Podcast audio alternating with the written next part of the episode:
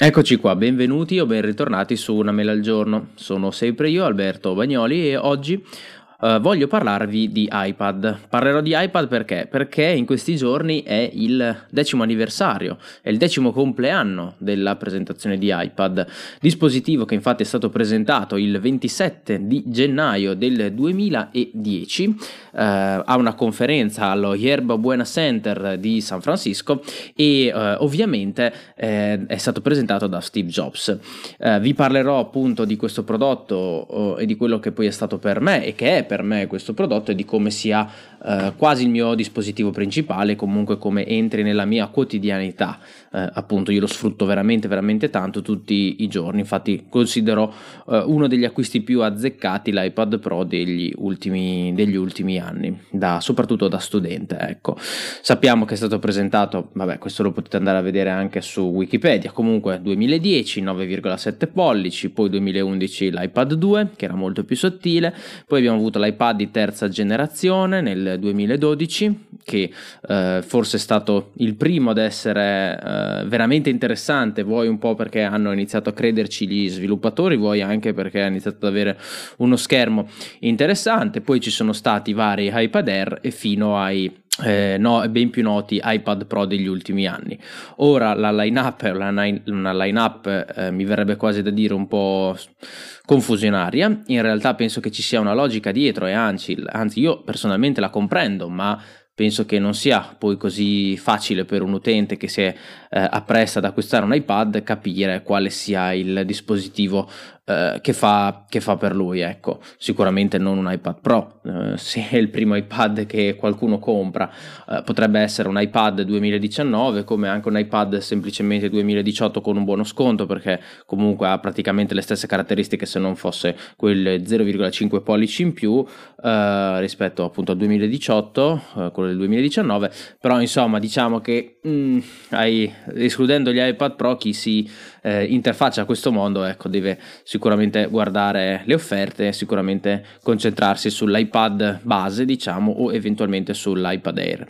E l'iPad per me è un prodotto fondamentale, un prodotto fondamentale perché mh, io avrei la possibilità con iPad di eh, fare tutto.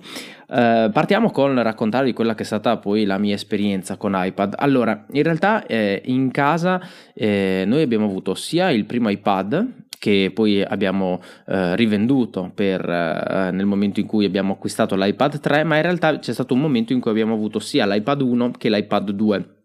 in realtà l'iPad 2 ce l'abbiamo ancora, è, è, lì che qualche volta mia madre lo utilizza, ma insomma eh, ovviamente non viene più aggiornato, ha uno schermo che a guardarlo eh, tu dici mamma mia che, che, cosa orribile perché si vedono tutti i pixel. E quindi diciamo che io gli iPad li ho provati tutti, a differenza degli iPhone dove mh, mm, chi mi conosce sa che comunque il mio primo iPhone è stato l'iPhone 4, poi li ho avuti tutti ad eccezione dell'iPhone 5S e diciamo che gli iPad ho avuto modo di provarli tutti perché il primo, il primo e il secondo iPad in realtà erano dispositivi mh, di mio padre ma che comunque utilizzavamo un po', un po' tutti, provavamo un po' tutti.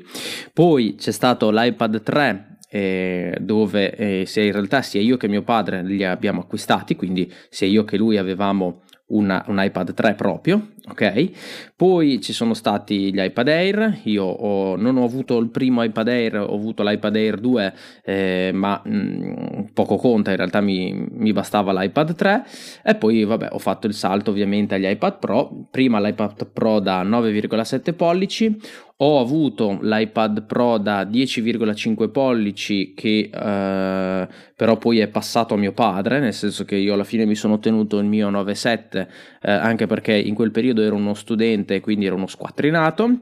Eh, dopo l'iPad Pro da 10,5 pollici sono arrivati gli iPad Pro diciamo così attuali, quindi l'iPad Pro eh, da 11 pollici che eh, è quello da cui praticamente sto, sto, anche registrando perché in questo momento ho GarageBand aperto eh, sul Mac ma eh, con eh, Sidecar l'ho proiettato sul, sullo schermo dell'iPad quindi in realtà sto utilizzando appunto l'iPad anche in questo momento se vogliamo sto utilizzando sia l'iPad che il Mac in realtà io per tutto il periodo universitario non ho avuto un Mac. Il mio primo Mac l'ho acquistato nel, alla fine del 2018, no scusate, alla fine del 2017 o inizio del 2019, neanche mi ricordo più. Quindi io per tutto il periodo universitario in realtà avevo un computer Windows, un Toshiba del cavolo che mi permetteva di fare poca roba e quindi mh, un po' per anche casualità, un po' perché appunto quel computer lì eh, faceva un po' fatica, alla fine mi sono ritrovato, mi sono costretto a fare tutto con iPad. Quindi praticamente io eh, il PC non lo accendevo mai, lo accendevo nel, durante l'università per sbobinare, quindi per scrivere eventualmente su Word le, le registrazioni mm, delle lezioni e poi sostanzialmente l'ho utilizzato per la stesura della tesi, ma in realtà già lì utilizzavo l'applicazione Duet, quindi quello che poi eh, adesso Apple fa nativamente con Sidecar, quindi la eh, capacità di avere due schermi, utilizzavo il mio computer con eh, l'iPad come secondo schermo. E in questo modo l'iPad mi ha aiutato tantissimo, mi ha fatto risparmiare tantissimo tempo perché banalmente io avevo del, dei file o così diciamo dei numeri su Excel che dovevo poi guardare e riportare in tabelle in Word, riportare eh, scritte, riportare insomma in, altre, in, tante altre cose, ecco, e quindi la possibilità comunque di non dover fare sempre avanti e indietro tra un'applicazione e l'altra, quindi tra Word e Excel oppure tra ehm, le, le, note e eh, sempre Excel, insomma, oppure anche a volte tra due file Excel mi ha permesso di risparmiare tantissimo tempo, quindi l'iPad è stato fondamentale nella stesura della mia tesi perché mi ha fatto veramente risparmiare tantissimo tempo. Prima della stesura della tesi l'iPad era fondamentale perché appunto mh, grazie alle applicazioni di Documents o di PDF Expert potevo guardarmi le slide, potevo annotare le slide, uh, come ho detto tante volte eh, anche in, altri, mh, in, altre, in, in altre occasioni o nel podcast per esempio dell'amico Jacopo Reale, l'iPad durante l'università l'università per me era qualcosa che era costantemente di fronte a me, costantemente acceso, tant'è che avevo disabilitato lo spegnimento automatico, perché la slide era sempre accesa, Safari magari era aperto, l'avevo sempre lì pronto per una ricerca rapida, per, per andare a controllare una cosa, per andare a vedere, che ne so, un, um, un dubbio su internet, avevo anche dei pdf di libri che Ovviamente non mi sembra questa la sede idonea nel raccontarvi come li ho avuti questi, eh, questi PDF di questi libri, però sì, diciamo che eh, l'iPad è stato fondamentale perché di fronte anche ad un se, se, guardiamo semplicemente anche il lato economico, ok? È vero che è un prodotto costoso, per l'amor del cielo, poi negli ultimi tempi il prezzo sicuramente è aumentato perché vuoi gli iPad Pro più costosi, vuoi la smart keyboard, vuoi l'Apple Pencil, comunque quando andiamo su uh, iPad Pro ehm, parliamo sempre almeno di 1000 euro se prendiamo anche tutti gli accessori, però io ehm, valuto quello che è stato poi l'iPad è quello che poi in realtà mi ha fatto risparmiare l'iPad. Innanzitutto mi ha fatto risparmiare un sacco di tempo, come vi dicevo prima. Mi ha fatto risparmiare un sacco di carta perché non ho più avuto bisogno in moltissimi casi di eh, stamparmi le slide, stamparmi quella cosa. No, avevo tutto lì, tutto a portata di mano, era sempre acceso, quindi io studiavo proprio anche sull'iPad. Alcuni esami addirittura io li ho fatti sull'iPad, eh, ho studiato sull'iPad o meglio, è chiaro che non sono, esami, non sono, stati esami grossi, però quell'esame di magari mezzo credito, un credito dove c'era solo da leggere, che ne so, 20 pagine, due sbobine, 3-4 sbobine su, su, Word, invece di stamparmele, che magari erano comunque degli argomenti che non mi sarebbero più mai fregati, eh, ho risparmiato la carta, me la sono studiata, letta su lì sopra, e ho letto lì, sull'iPad le, le lezioni, ho letto sull'iPad Word, ho letto sull'iPad le slide e ho ho risolto così, quindi mi ha fatto risparmiare anche lì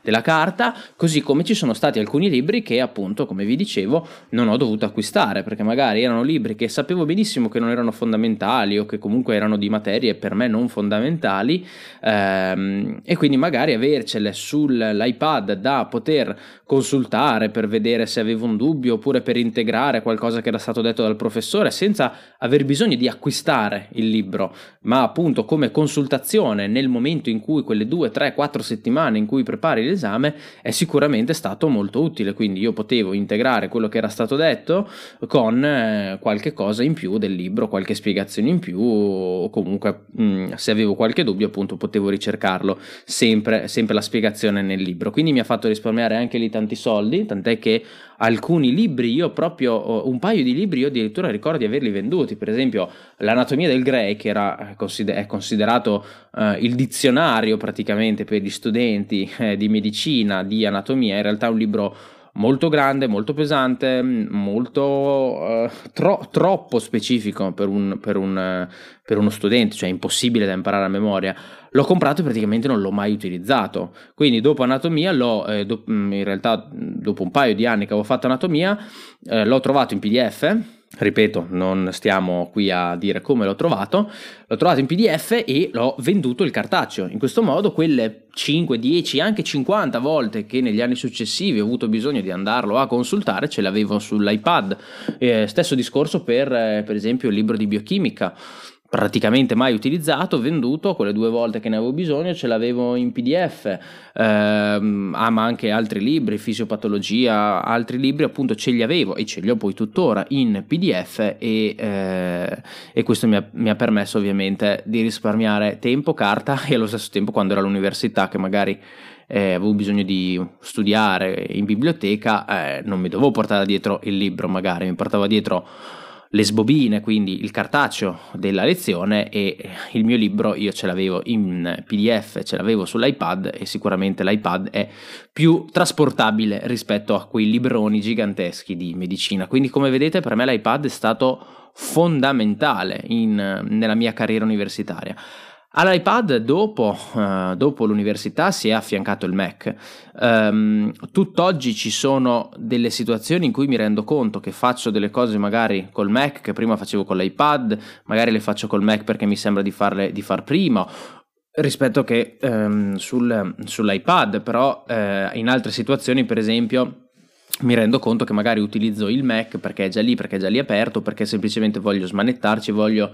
eh, imparare a utilizzarlo, perché io eh, non sono mai stato un utente Mac e mentre mi considero un utente pro mh, dal punto di vista dell'utilizzo dell'iPad e quindi come un utente che lo sfrutta quasi a 360 gradi, perché lo, lo sfrutto veramente per qualsiasi cosa, forse non lo sfrutto tanto per leggere i libri perché ho un Kindle, ma per il resto lo sfrutto veramente, veramente tantissimo. Ecco, l'iPad è fondamentale, quindi io sono contentissimo che l'iPad abbia fatto questi dieci anni sono contento di vedere quello che sarà il futuro di, di iPad.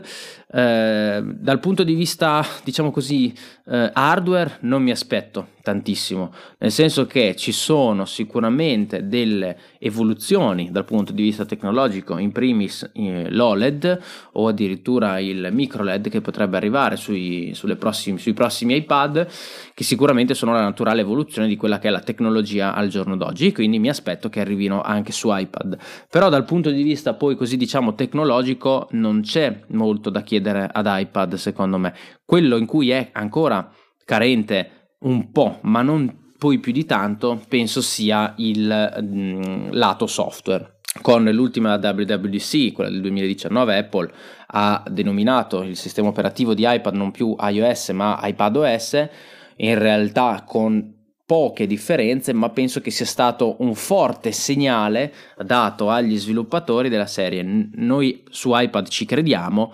eh, e quindi adesso sì, è un fork di iOS, sicuramente questo iPad OS, ma vogliamo svilupparlo e abbiamo una precisa eh, direzione. Non dimentichiamo ovviamente anche il discorso della Apple Pencil, che è stata fondamentale nel, nel, nel mio studio nel mio studio per appunto come vi dicevo gli appunti. Eh, prendere appunti sulle slide sottolineare le slide fare un rapido schema eh, sottolineare con l'evidenziatore tutto questo grazie a Documents perché in realtà l'applicazione file di Apple ad oggi non riesco ancora bene a farmela digerire quindi Documents e PDF Expert mi hanno permesso veramente di appunto risparmiare anche tanta carta. Eh, quindi spero che Greta Thunberg che, che, che ovviamente è all'ascolto di questo podcast podcast mi mandi un messaggio ringraziandomi per appunto aver salvato eh, in parte il, il pianeta anch'io. Comunque, scherzi a parte, ecco, vi dicevo, dal punto di vista hardware non penso che l'iPad, l'iPad debba fare ancora chissà quali, chissà quali salti. Eh, la batteria dura moltissimo e però sono curioso di vedere eh, cosa farà con il prossimo modello Apple perché abbiamo visto cosa è riuscita a fare con i nuovi processori, con le nuove batterie negli ultimi iPhone 11 Pro Max e quant'altro, quindi un, considerato un iPad che ha una batteria ancora più grande, magari l'OLED che comunque risparmi, con cui riesce a risparmiare un po' di, anche lì di batteria grazie al, al, fatto che semplicemente quando lo schermo è nero o i pixel sono spenti, grazie ai processori che sicuramente sono sempre meno energivori, ecco, sono curioso di vedere che cosa, che cosa tirerà fuori, ma sono ancora più curioso di vedere mh, cosa uh, Apple dirà alla WWDC di quest'anno, quindi a giugno di quest'anno, perché eh, secondo me mh, una delle cose più positive di Tim Cook lasciamo stare i discorsi finanziari, i discorsi di vendite e quant'altro. Una delle cose più positive che eh,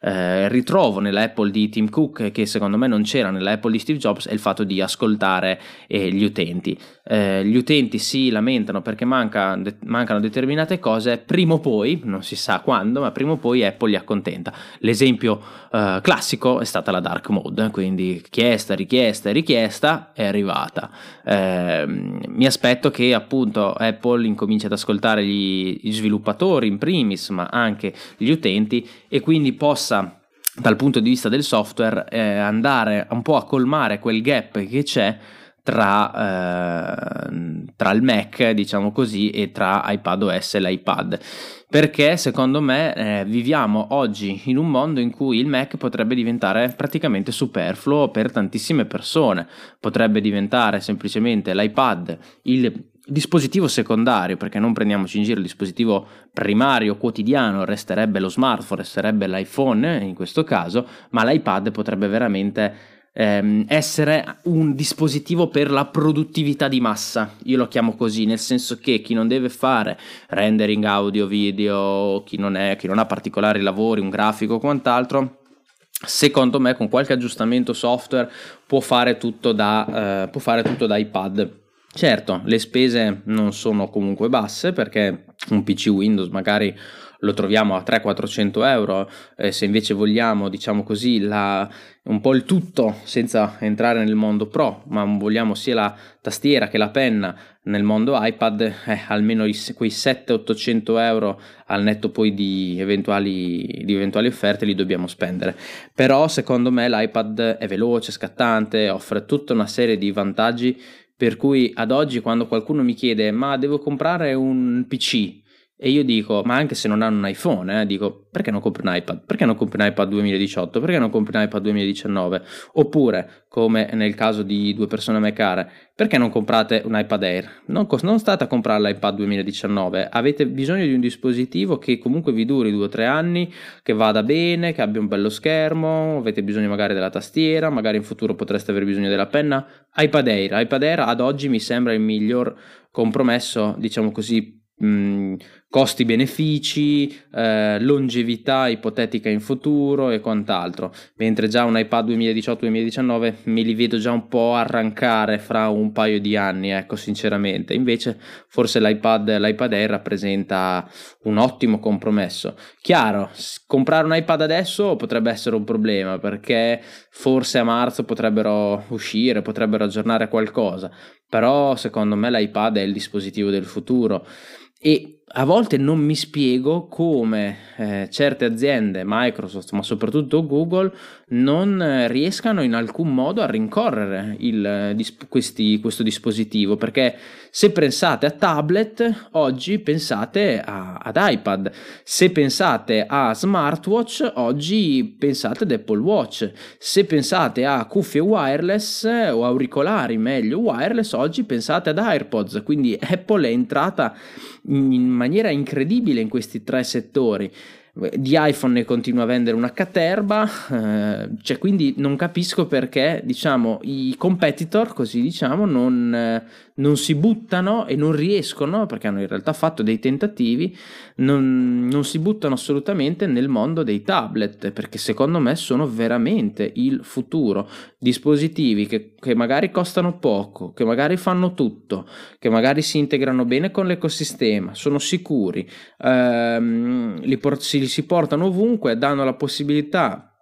in futuro sempre di più di avere praticamente sia un computer che un dispositivo magari con cui prendere appunti grazie a delle penne come l'Apple Pencil, insomma, secondo me è il dispositivo veramente del futuro, l'iPad. Eh, io spero fra due o tre anni di non avere più il Mac, addirittura di fare tutto da iPad. Spero che tantissime persone abbandonino i Mac o i PC perché iPad è diventato maturo, ci stiamo avvicinando sempre di più, cioè i, dieci anni dal punto di vista tecnologico sono tantissimi, ma dal punto di vista diciamo così umano proviamo a pensare quanto è cambiato iPad in dieci anni, cioè in realtà noi ci vediamo, guardiamo sempre anno per anno e anno per anno magari c'è l'anno sì in cui c'è il grosso cambiamento, cosa che accadrà sempre meno spesso in futuro, eh, però poi ci sono sempre dei piccoli step successivi, però mettiamo insieme tutti questi piccoli step e alla fine ci ritroviamo con un prodotto veramente